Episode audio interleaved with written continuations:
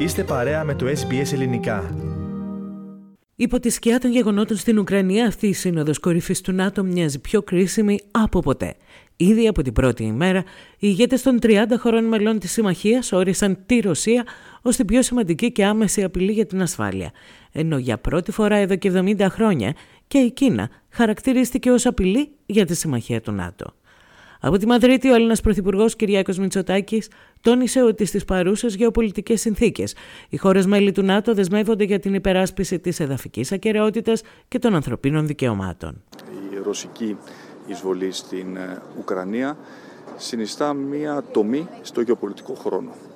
Δίνει νέα σημασία στην Ευρωατλαντική Συμμαχία και μας υποχρεώνει να κινηθούμε ταχύτερα ώστε να ενισχύσουμε τις δομές του ΝΑΤΟ. Βρισκόμαστε σήμερα αντιμέτωποι με νέες σημαντικές γεωπολιτικές προκλήσεις και θέλω να εκφράσω την ικανοποίησή μου γιατί στο νέο στρατηγικό δόγμα, το οποίο θα υιοθετήσουμε σε λίγο, στην εισαγωγή του συμπεριλαμβάνεται η προστασία της κυριαρχίας, της εδαφικής ακεραιότητας, του διεθνούς δικαίου αλλά και των ανθρωπίνων δικαιωμάτων ως το αξιακό πλαίσιο πάνω στο οποίο στηρίζεται η συμμαχία μας. Μετά την άρση του τουρκικού βέτο, οι χώρες μέλη του ΝΑΤΟ προσκάλεσαν επισήμως στους κόλπους της συμμαχίας τη Σουηδία και τη Φιλανδία. Γεγονός για το οποίο εξέφρασε την ικανοποίησή του ο Έλληνας Πρωθυπουργός. Πρόσκληση στη Φιλανδία και στη Σουηδία να γίνουν το τριακοστό πρώτο και το τριακοστό δεύτερο μέλος της συμμαχίας. Ε, τελικά ε, πριτάνευσε ε, η κοινή λογική και το καλό της συμμαχίας ε, και ξεπεράστηκαν οι όποιες καιροσκοπικές και ωφελημιστικές συμπεριφορές. Μετά τη συμφωνία που επετεύχθη μεταξύ Τουρκίας, Φιλανδίας και Σουηδίας, πραγματοποιήθηκε συνάντηση του Αμερικανού με τον Τούρκο πρόεδρο. Ο κ. Μπάιντεν ευχαρίστησε τον κ. Ερντογάν για τη συμβολή του στην διεύρυνση της συμμαχίας, αλλά και για τις προσπάθειες να ανοιχτούν διάδρομοι για τα σιτηρά της Ουκρανίας.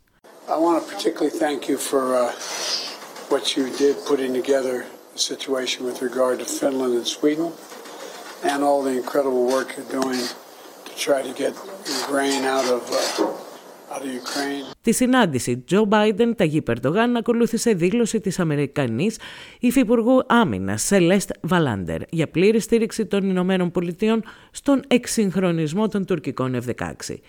Οι ΗΠΑ στηρίζουν πλήρως τα σχέδια της Τουρκίας για αναβάθμιση των εφ δεκαέξι, τα οποία βρίσκονται ακόμα στο στάδιο της επεξεργασίας και πρέπει να γίνουν όλες οι προβλεπόμενες διαδικασίες. Οι Ηνωμένες Πολιτείες τα στηρίζουν διότι συμβάλλουν στην ασφάλεια του ΝΑΤΟ, αναφέρει η ανακοίνωση. Λίγο αργότερα διέρευσε πως και η Ελλάδα αναμένεται να στείλει άμεσα επίσημο αίτημα προς τις Ηνωμένες Πολιτείες για την προμήθεια των εφ τριάντα πέντε. Ο Έλληνας Πρωθυπουργός υπογράμμισε πως η Ελλάδα είναι πυλώνα σταθερότητας στην νοτιοανατολική πτέρυγα του ΝΑΤΟ και τόνισε πως δεν χρειάζεται άλλη πηγή αστάθειας εντός της συμμαχίας. Η Ελλάδα αποτελεί μέλος του ΝΑΤΟ από το χίλια εννιακόσια πενήντα δύο. Είμαστε ένας σημαντικός πυλώνας σταθερότητας στην νοτιοανατολική Μεσόγειο. Είμαστε μια χώρα η οποία συστηματικά επενδύει άνω του δύο τοις εκατό του ΑΕΠ της σε αμυντικές δαπάνες, θωρακίζοντας με αυτόν τον τρόπο όχι μόνο την δικιά μας αμυντική αποτρεπτική δυνατότητα, αλλά και τις δομές της συμμαχίας. Ως ε, πυλώνας σταθερότητας, λοιπόν, στην νοτιοανατολική πτέρυγα του ΝΑΤΟ ε, έχουμε κάθε λόγο να πιστεύουμε ότι αυτή τη στιγμή η προσήλωση της συμμαχίας θα πρέπει να είναι στην πρόκληση που αντιμετωπίζει στο μέτωπο της Ουκρανίας. Δεν χρειαζόμαστε καμία άλλη πηγή αστάθειας εντός της συμμαχίας και πιστεύω ότι αυτό είναι κάτι το οποίο αντιλαμβάνονται όλοι οι εταίροι μας.